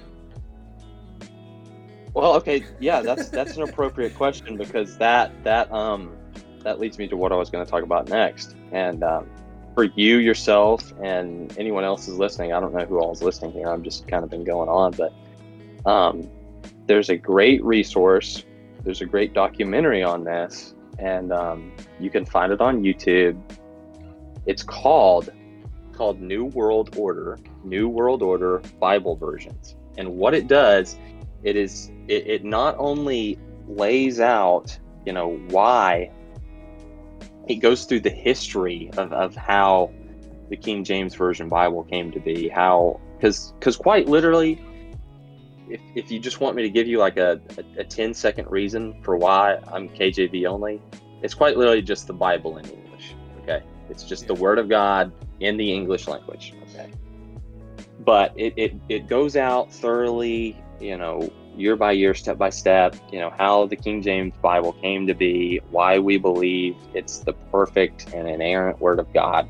And it also, you know, in the same documentary, it outlines how dangerous pretty much all these modern Bible versions and the New King James is actually one of the worst and one of the most dangerous because oh no no, I mean that's not. I'm not trying to hurt your feelings, but it's it's it's to edify, you know, at the end of the day because I I had a screenshot of it somewhere. It's it's from the documentary, but the New King James is one of the worst. It it it omits I think something like 35 to 50 times. It omits you know the word hell it omits the word heaven in a lot of places to where I think in the New King James or, or one of these versions, you know, you don't even hear about hell one time until you get to the New Testament. And another thing in these modern translations, I call them New World Order Bible versions because I think that's a pretty accurate term because it almost once you watch this documentary, it, it it'll open your eyes that there there is a narrative. There is a deliberate it's not just happenstance. There is a premeditated agenda out there and there are deliberate changes to god's word you know just as satan did in the garden with a forked tongue. Yeah. he beguiled the woman. There sure is a yes there is a calculated sure that's what god said Yes. There is a there is a calculated, premeditated, targeted attack on God's word. And it's it's it's ramping up, you know, more intensely now more than ever. Um, Yeah, quite So some of these- the oldest trick in the book. What? Yeah, yeah. Um, yeah. so with these with these modern bible versions a lot of them they come from um, they're two two latin transcripts it's like they're two roman catholic latin transcripts okay that are just littered with flaws all right and what a lot of these um, modern bible versions do is they start changing the nature of just basic fundamental doctrines. Like um, it's like in the the NIV or the ESV one, you know, it starts um, attacking the deity of Christ. It starts um, manipulating and, and changing um, stuff about his virgin birth. Even um, a lot of these versions, they um, they belittle and, and minimize the importance of the blood and the blood atonement that's that's one of the most sickening parts of it once you get to that part in the documentary that's one of the most disturbing parts of it is just like this calculated militant attack on the sacrifice of christ just Yeah. belittling and minimizing the blood the shed blood that that covers sin and pays for sin and and after you, once you come away from watching this documentary once again it's called new world order bible versions it was produced by a handful of, of Baptist uh, preachers and, and videographers. And um, you come away from it realizing that there's a satanic agenda in play in, in this age we live in to to denigrate and, and pervert the word of God itself. And it's it's preparing it's preparing people for a, a coming period of time in the near future, I believe. Man, I'm gonna have to look that up. I wrote it down. I'm definitely I'm definitely watching it when I can. Yeah, you should be able to find it on YouTube. Um, BitChute definitely. should be able to find it on YouTube. Um, BitChute. Yeah, it's a- it's a great- it's a great watch. Great watch. It's a really good resource. I would recommend it to anyone. We hand out copies of it at our church um, to to people who get saved. Awesome. Based engineer in the chat says NKJV replaces hell a lot of the time with Sheol. Also changes Yeah. saved to being saved in 1 Corinthians 118. Yeah. Yes, Man, it does. I was Like so said, deceived, man. I now I feel like a fool. No, I, No, hey, I fell, let it I let it to a snare of Satan. Uh, let it let it sober you um, let it equip you and and let it just make you that much more vigilant and and and um, sober minded like it says like we said in first peter you know be sober be vigilant you know for your adversary the devil roams like a, a roaring lion seeking whom he may devour. So yeah it, it it literally changed it to you know we are saved currently presently present tense to oh well this is a process now. We're being saved. So yeah, it's so dangerous. It denigrates the blood, um, disparages the virgin birth, uh, attacks, you know, even the doctrine of salvation. It's it's so wicked and so subtle that to the untrained eye, or just to an unsaved person, or to a, a young believer, you know, it can easily sow a lot of unnecessary doubt or confusion. yeah. Well, So that- it- in a nutshell, that is why I'm KJV only. And uh, and a lot of people, you you come into a lot of people, uh, you know, through my experience online, I've I've encountered a lot of people who who throw this term at you like, oh, you're a KJV onlyist, as if it's like a pejorative. right. It's like yeah, it's like hear a slur. Like it's something I should be ashamed of. It's like, yeah, I believe in the inspired and preserved word of God's word because God's words are pure words, tried like silver, and they're preserved unto every generation. Yes, amen. Just like the term Baptist and just like the term Christian, these words started as pejoratives. They started as slurs. Yeah, and we just- mockery? Exactly. Yeah. Little It's, it's the, and then it was like, yeah. yep. They were first. They were first Go. called Christians in Antioch. Yep. And they're like uh, they're just like these arrows, and we've just snatched them up and wore them like armor. yeah, yeah. and just embodied it and embraced it you know it's like yeah this describes us well Yeah. well, I mean, that's that initial like, oh, we'll humiliate you, we'll uh, nail you to a tree, and you know, make you suffer and kill you, and it's like, yep. Uh, yikes! That, I, that was the plan all. Uh, yeah, that was the plan all along. Yeah. Played right into my hand. Yeah. Now um, your sins are forgiven. yeah. yeah, I wanted to ask, uh, what is, do you have a favorite book of the Bible, and why, if so? Ooh, yeah. Um, favorite book, man. Um, this is probably kind of cliche and maybe a bit trite, but it's the Book of John. Yeah. Because I just that's my favorite of the Gospels. Um, it's a book that at the end of it, John outlines it was written with the sole intention to get people saved. And as as you know, New Testament believers, you know, as Christians, that is our fundamental purpose here on this earth is to get people saved. And it's to preach the gospel into every creature. So the book of John. It's just yeah. how straightforward and plainly it outlines the gospel. Yeah, Yeah, that's awesome. Yeah, the mentor I just I mentioned earlier, he said that you know John three is you know probably one of the most quoted verses, right? Three sixteen. Yeah. But yeah. John three, that moment is the first time that Christ spread the gospel.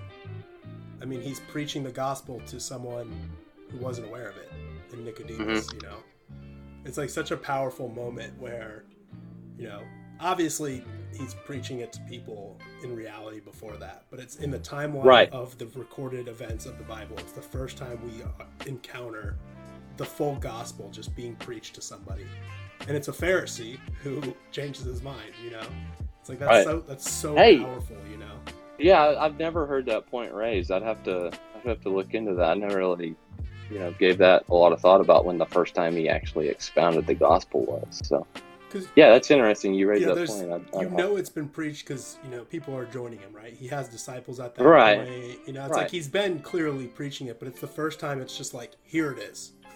and the gospel, you know, you know, you have to realize too yeah. that the gospel, the gospel was always there since the beginning of the garden in Genesis three. You know, and all throughout the Old Testament, it was the same gospel being preached by the prophets, and, and you know, Paul says the same thing in the New Testament and uh, Stephen himself too. He says, you know, uh, I'm not preaching anything new. I'm preaching the same gospel yeah. that Moses preached, yeah. that all the prophets preached. You know, all throughout you know, the Book of Judges and into First and Second Kings, and all throughout the Old Testament. Um, but yeah. the difference is, you know, they were looking in a dim mirror, and now we have the light of the world here with us, made manifest. Yeah. yeah.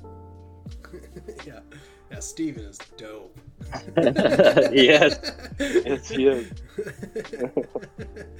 um, well, yeah, I have um, like a, like a, a few final questions, but do you, do you yeah. want to do like a lightning round real quick?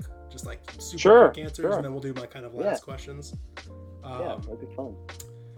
First is, uh, first I'll just I'll just say it, no preface. Is drinking alcohol cool or nah? Well, drinking alcohol. Well, like the first three mentions of alcohol in the Bible, they're all in a negative connotation.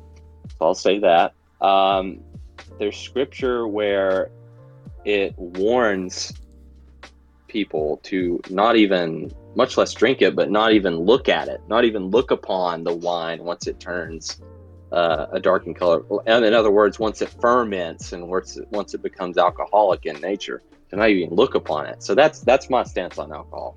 I used I used to be um, of the opinion that you know just every now and then, as long as we're not getting drunk, you know, it's not that big of a deal. But um, I'm a firm believer that you know God doesn't even want us to look at it. That's why it was put there. You know, so seems to be a I'm, I'm, in Tennessee Baptist circles. Oh yeah, especially that's like know, the drawing line between a lot. All of... the we're the we're the major production of whiskey in the United States here, the heart of Tennessee. So yeah, it's a hotly debated topic. Um, yeah, especially now as a as a as a preacher of the Word of God, you know, I just I feel I'm held to an even higher standard. You know, when you start reading into books like Timothy and Titus and stuff like this. So I just avoid it altogether at this point. Yeah. Um, is porn a sin? Yes. Yeah. Porn is 100% a sin. We just talked about this Yeah. in my testimony a lot. Um, gonna say, some porn is 100 like you're going to be repeating it, but because you know Yeah. because jesus says you know to even lust after a woman in your own heart you commit the act of adultery that's quite literally what you're doing and if you're in a married um, relationship if you, you have a wife and you're married to her it's you know you're not literally physically cheating on her but you're quite literally cheating on her in your heart um, Yeah. because you're you know you know i won't go into any further detail but i think it's pretty self-explanatory is abortion murder? abortion is 100% murder because the bible says you know we're fearfully and wonderfully made in the image of god the bible says you know the lord knows us you know before we're even formed and fashioned in our mother's wombs. Um, you know he knows us then and he knows us before you know he even begins to it says the lord you know at the moment of conception when when the woman the bible says um, when she's received seed you know that's that's the moment of life. That's that's biblical. That's that's bible right there.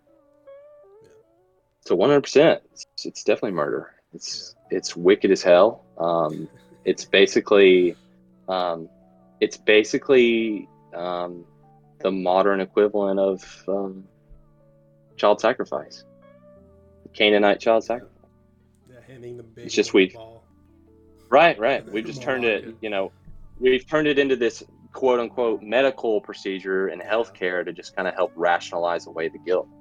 So yeah, it's murder. It's wicked. Should Christians own guns? Yes, Christians should own guns. Um, you know, at, at one point in one of the Gospels, Jesus says unto his disciples, you know, you know, if you lack a sword, you know, go sell your raiment and buy yourself a sword. So yeah, we should be equipped to defend ourselves. You know, I don't believe we should be out, you know, going to these armed rallies. I think that's kind of just vanity and pointless and, and just Yeah. provoking a fight with our enemies. But you should um you should certainly be equipped well enough to defend your homestead. Yeah. Do you believe in ghosts? Ghosts, no. I believe in ministering spirits. Um, Yeah. And those ministering spirits are angels, and the angels who have forsaken God and rejected God and allied themselves with Satan, there are what's called demons. And um. These two war against one another. And once the the Bible says, you know, to be absent from the body is to be present with the Lord. And if you're not, you know, a son of God, if you're not a daughter of God, then you're going to be in the other place in hell. Awesome. Do you believe dinosaurs existed? Yes, I do believe dinosaurs existed. Yeah. Um, That's another mean- big Tennessee Baptist debate. Yeah, yeah. Be, yeah. um, I mean, um, I mean, look at the book of Job. Job, quite literally, you know, his account lines up with, you know, I believe he saw like a Brachiosaurus, a Brachiosaurus dinosaur, and I think a lot of them were just just wiped out in the flood. And you look at at at, at there's another great um, resource too. I don't remember the exact video, but his name's Matt Powell. Um, he's a young guy, probably about my age. He's a Baptist um, preacher, and he um, he really has a passion for like science and creation science, and um, uh, he debunks a lot of the false narratives that are uh, espoused by evolutionists and, and scientists and stuff like this. So look up Matt Powell if you, if you want to learn about dinosaurs and um, a lot of the science behind the flood and, and creation and the Earth age and, and stuff like this. He's a really good resource on all that stuff. yeah. Thanks. Yeah. I'll look, I'll look. I got a couple. I got some Matt- homework to do after this stream. Yeah, yeah. Um, do you? So uh, I guess you, there could be more than this, but are you a globe Earth, flat Earth, or realm Earther? Uh, honestly, I'm kind of indifferent on the subject. You know, I think I kind of like to meme a little bit about flat Earth. I think it's just kind of funny to joke about, but ultimately, at the end of the day, in my opinion, it's just kind of a sideshow and a distraction. I think our focus should be on leading people to the Lord and, and spreading the gospel. So if you know once once the rapture comes on the last day, you know, and we meet the Lord in the air and we look back and it's flat, you know, we can all have a laugh and say, "Oh, it was flat." You know, it's a globe. It's a globe. You know, I don't really care either way. Crazy Uncle Jerry was right all along. hey, all I know is whether it's flat or it's a globe, I'm leaving this place one day. Yeah, absolutely. Yeah. All that matters is the eternity beyond. yes. Amen. Amen. Uh, do you wash your apples? Do I wash my apples? Uh, you know, I'm not really a big apple guy. I don't really eat any apples. Um, if you were really hungry and I handed you an apple, though, would you wash it first or would you just eat it? Well, it depends. Is it like a GMO apple or is it like something you just pluck off the tree? If it's something you just plucked off the tree, I'll just eat it right there. You know, that's yeah. the way God made it. I'm really worried about it. and uh, last lightning round question: Do you think straws have one hole or two holes? Uh, that's news to me. I guess just one.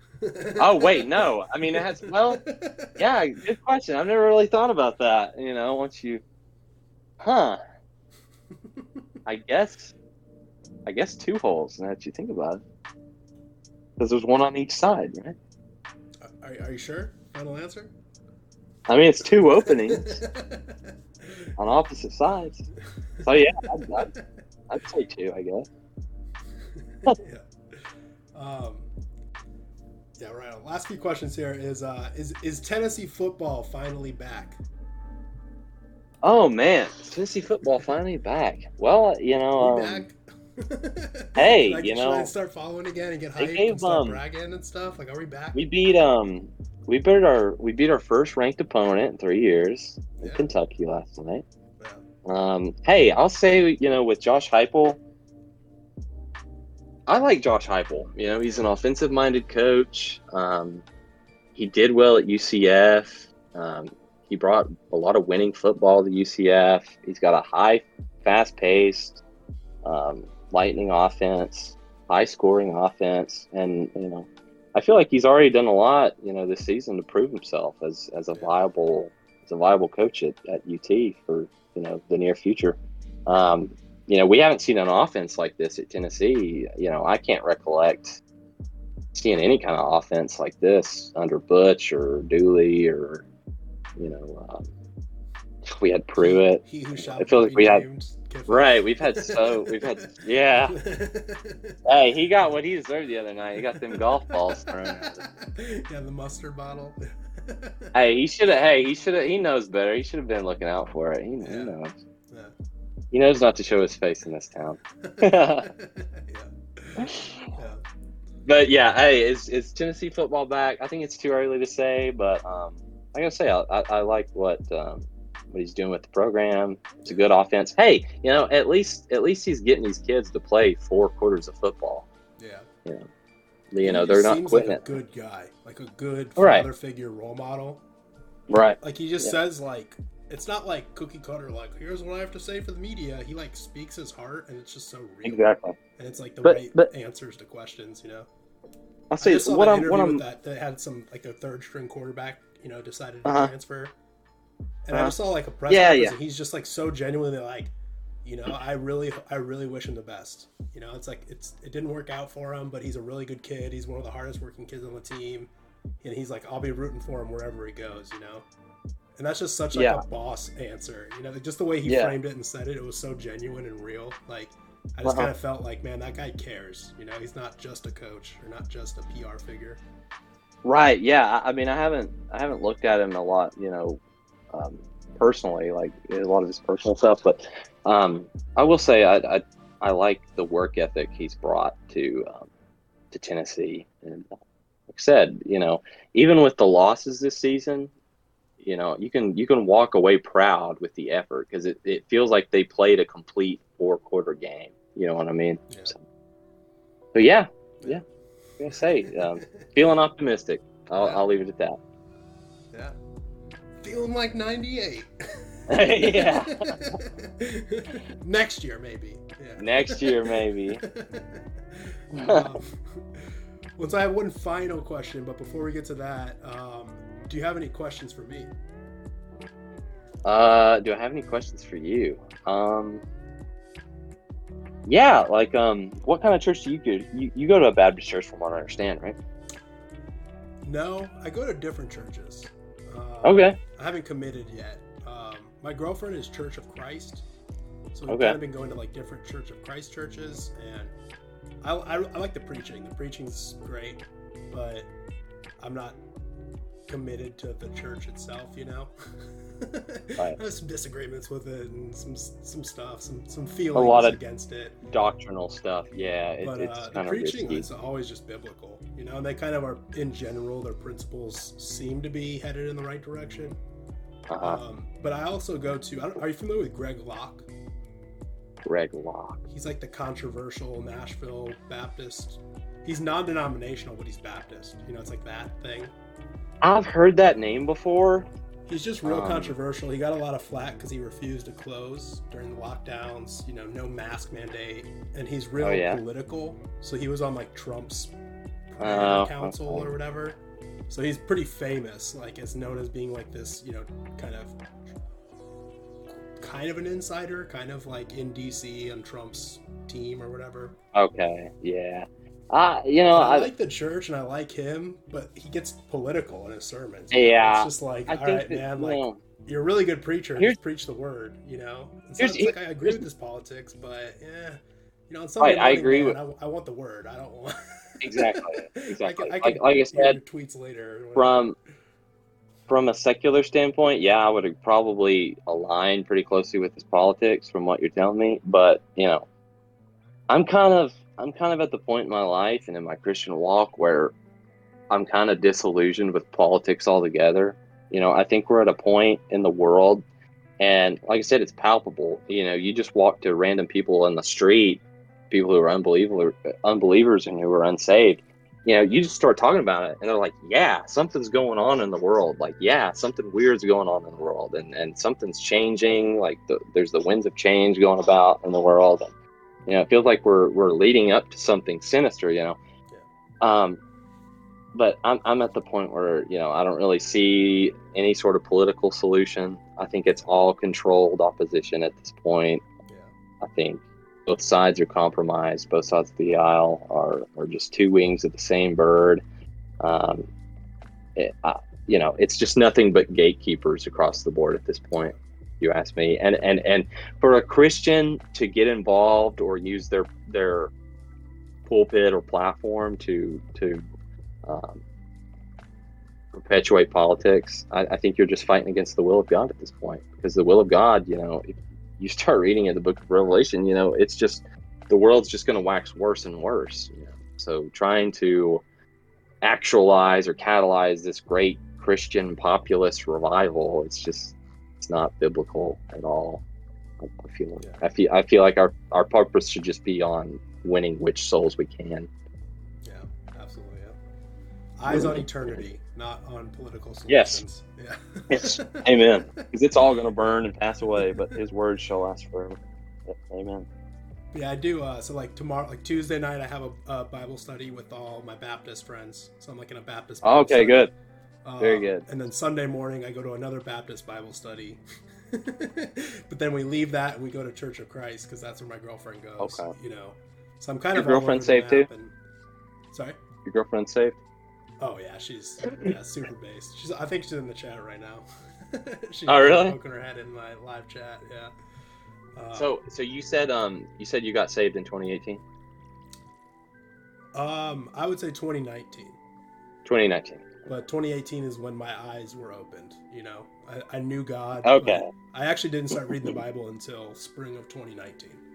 I was kind of just like l- listening to sermons and podcasts and kind of like because I was still just so in denial. I still thought like I thought Christians were stupid. You know, I thought Jesus was fake. Like I kind of bought into that whole thing. Yeah. I was just like, yeah, like Yeah. God's real, but like uh, Christians, you know, it's my whole mindset is just 28 years of brainwashed propaganda, just thinking that it's all stupid. but I just but kept hey, being hey. convicted, and then right, you know, I just kind of kept going through, and then right, you know, I just kind of kept going through some like ups and downs, and hit a real low spot, and then I just one night like prayed to God. And I was just like, can you just show me? Like, I'm trying to do this on my own, and clearly it's not working. Can you show me? And he just literally, like, I got this overwhelming feeling like, read the word, like, read the Bible. And so I had one. I actually had one because I took a course in college. It was like theology. So I grabbed this Bible and start reading it. You know, I just open up the Matthew because I'm like, ah, Genesis, all that stuff's goofy. You know, that's still my mindset. It's like, ah, that stuff's silly. That's goofy. Mm-hmm. Let's see what like Jesus is about. So I open up Matthew and just start reading, and it was just over. You know, you get to Sermon on the Mount in Matthew four and five. It's just over after that. You know, there's no going back. So first night I kind of like just prayed truly and just like surrendered and was just like, clearly this is true and I want to be a part of it. you know, just do whatever, you know, like I am just surrendering to you totally. I repent of everything I've done wrong. Like I'm so sorry for everything I've done. I forgive everyone and just truly gave in, you know. Um, so it took me probably another five months after my first kind of eye opening awakening moment. Okay. All right. And that's all it takes, man. Hey, just just yeah. Just a mustard seed of faith. Just whatever little measure of faith that you have, all you have to do, and and you know, this is just to whoever's listening. I don't know who's listening, but if you're not saved, you know, all it takes to be saved is you know whatever little measure of faith you have is just taking that faith and and using it to believe upon the the death, burial, and resurrection of Jesus Christ, who whose sins were imputed onto his body and and atoned for. And, and God poured out his whole wrath upon him, suffered our consequence that we may have eternal life. That's it. That's it. That's the gospel. Yes. Oh, yes. amazing. Yep. Amazing. Truly amazing. amazing. the most amazing. Um, so for my final, final question, is there any like um, plugs you want to give or shout outs or like recommendations or anything? Any what I want to give? Any like, oh plugs? Shout outs or plugs or where people can follow you and find you? Um, yeah, so you can um, really all I have is um, Twitter. You can follow me um, at real CD Brooks on twitter.com at real CD, just like a CD, you know, just like a like a CD ROM, real CD Brooks at twitter.com. And um, let's see, shout outs. Um, I guess I'll have to give a shout out to Bible Chat, all my Bible Chat brethren out there, KJV only gang, Raw Milk gang. Um, yeah, Wojak's a piece of getting rest of the Bible yeah, boys in here. shout out to uh, the Peaceful Wojak, Baptist Taliban, um, IGH, Jesus was Baptist, uh, Philly, Cowboy Manlet, and uh, see Paleo. Am I missing anyone? Hey, you know, uh, Ludicolo Incel. Just hey, all the Bible chat gang. We're gonna represent KJV only gang, independent fundamental Baptist. Word of truth, sword of truth, cutting through the darkness. Awesome. awesome. My final question is: Did you have a fun time tonight? Yeah, this is a great. Hey, this is the first time I've ever done anything like this. I've never been invited on like a, live podcast or anything like this. So yeah, this is a um, this is a first. This is a new experience for me, and uh, I enjoyed it. It's a good time. Yeah, awesome. Yeah, thank you for coming on. Yeah, this is great. Hey, thanks for having me on, brother Sean.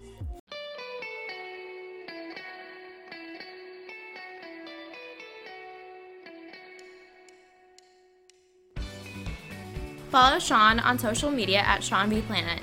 His podcast audio is on the Sean B Planet channel on Podbean, Spotify, Stitcher, and Google Podcasts. His videos are on YouTube and BitChute, live streams on DLive and Twitch. Blogs, links, and other stuff can be found at SeanBplanet.com.